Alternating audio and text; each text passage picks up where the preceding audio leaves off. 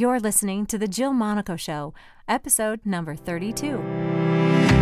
Welcome to The Jill Monaco Show. I'm your host, Jill. Each week, I hope to bring you a message that inspires, encourages, or challenges you to go after and live a life you love. Join me and my friends as we explore what it means to love God, love ourselves, and love others. Thanks for spending some time with me today. Here we go.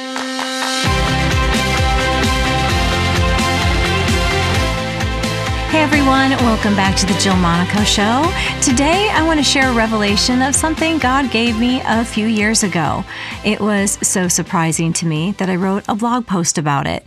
And continuing in our series on overcoming, I thought it was appropriate to include. I believe this is key to unity in the body of Christ. As believers in Jesus, we know jealousy is a sin. Yet, we don't hear many people talking about that particular thing as sin. It's more a weakness, or it's framed in a way that it's actually sympathized with, meaning we don't call it out as jealousy. We say things like, Oh, you're just as good, or You're so much better and deserve that opportunity too. Now, I have been on the receiving end of someone's jealous plots, unfortunately, many times. It has completely broken my heart, it's destroyed friendships, and it's created a web of distraction that has delayed my work for the kingdom of God. Can you relate? Well, let me tell you an old story. In high school, I was elected president of my class. And the person that lost the election started a petition to impeach me the very next day. It's practically laughable. But when that didn't work, she did other really mean things. Now, it wasn't until my reunion years later that one of her friends came up to me and apologized. And she said, We were jealous of you. Now, I know many of us have had terrible experiences as kids, and that shouldn't determine our futures.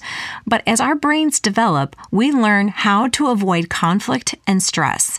We make subconscious choices to avoid pain all the time. That experience made me not want to excel at anything. Now, I realize not everyone responds the same way, and this may not even be a challenge for you. But I want you to listen to the rest of what I'm going to say because there may be some people who are reacting to you this way, or you might be reacting to them that way and not even know it. Okay? Will you give me that little bit? Thank you. Now, how it affected me is I didn't run for president the next year, but instead I ran for vice president. I took a step back and I didn't go for best because I saw the cost. And the next year, I didn't even run for vice president. I ran for secretary. And you know what? For my junior and senior year, I was completely happy being secretary because nobody was jealous of me. And now, in my adult years, when I experience jealousy, I hesitate and I first count the cost.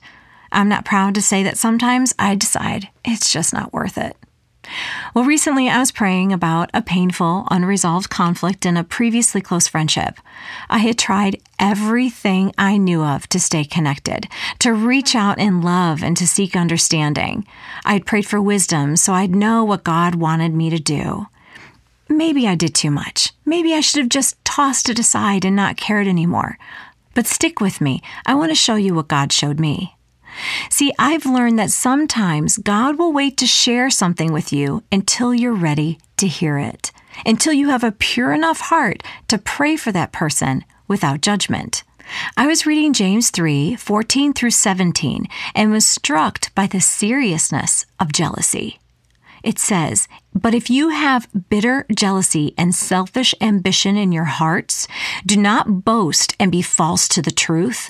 This is not the wisdom that comes down from above, but it is earthly, unspiritual, demonic. For where jealousy and selfish ambition exist, there will be disorder and every vile practice. But the wisdom from above is first pure, then peaceable, gentle open to reason, full of mercy and good fruits, impartial and sincere. Jealousy. Did you see it? It is pure evil, and Scripture even calls it demonic. Have you ever noticed that word before? I hadn't. According to this verse, we can tell what's going on by the fruit. Jealousy creates falsehoods to be spoken, boasting in yourself, disorder, and vile practices. When God showed me what was going on, I nearly corrected him. Surely that's not it. But as I added up what I now know about jealousy, I saw it. It had been going on for years, and I didn't want to face it and lose the friendship. But to be honest, jealousy destroyed it anyway. Here's the revelation I received about what jealousy does. Jealousy is an evil spirit sent to destroy your calling because it attacks the very thing you are anointed to do through the relationships that God's arranged. It's a curse spoken against you with the intention to stop you from entering into God's purposes. Let me say that again. Jealous people are originally meant to be the ones to advance you. They are the ones God chose to partner with the good that He's doing in your life. They were chosen to cheer you on, introduce you to people, brag about you, and support you. Why? Because they see what's so great about you. The fact that they see it tells us that God gave them eyes to see. When someone sees great things in you, they make one of two choices they support you and partner with God, or they get jealous and work against you by partnering with the spirit of jealousy. When we are jealous of others, we are being influenced by the enemy. God loves us enough to give us a path to redemption. The enemy doesn't have that opportunity. Think about it. He is forever separated from God because he was jealous and wanted glory for himself. Jealousy seeks glory for self and not others. If someone is jealous, they will talk badly about you and make themselves look better. They will alienate you from others, not introduce you to their friends, or promote what God's doing in you. They will sometimes be your friend just to get information from you so they can compete with you. They will use it to take control of inciting others against you. They can't work alone because the spirit of jealousy needs agreement. So often, they find others to agree with their bitterness and strengthen their case. It makes sense that Scripture says it's so vile. It defiles many. With all that going on, it's hard to be compassionate toward people like that. But if we take a deeper look, we can see what's going on with them. I'm a big believer on seeing people as God sees them, and no matter what someone has done against you, remember, they are loved by God too. Remember, they're hurting because they're insecure about something. They don't feel they measure up. They don't know their own worth. They don't know there is no one just like them. And because of that, God has something for them and something for you. They don't lose because you gain, but they can't see that. In fact, they may gain something in their life by supporting you. So now my question is Are you jealous? As you've listened to everything I've said, have you been thinking about how maybe you have done that to someone else? You may hear yourself saying things like, Oh no, I'm not jealous of anyone. But let me give you some examples of what that looks like. Have you ever had a sense that something is off with them, or I'm just setting healthy boundaries with that person? I encourage you to go and search out, see the fruit of your thoughts. Is it bringing division or unity to the body of Christ in that relationship? Does it make you mad when others think highly of that person? Do you want to make sure others are warned and don't fall prey to that person? Those are symptoms of control, and control comes from a spirit of jealousy. We see it in scripture with Saul, who was jealous of David. Joseph's brothers were jealous of the favor he had with his father. Cain killed Abel because of jealousy. Jesus was killed because of jealousy from religious leaders. In each case, the jealous party tried to control the other person, and it was the reason for their ultimate downfall. Kris Vallotton says this about jealousy. Sometimes it calls itself discernment, and it searches the heart of its victim looking for reasons to discredit them. But the gift of discernment, anointed by the spirit of jealousy, is suspicion. Suspicion is discernment's wicked stepsister.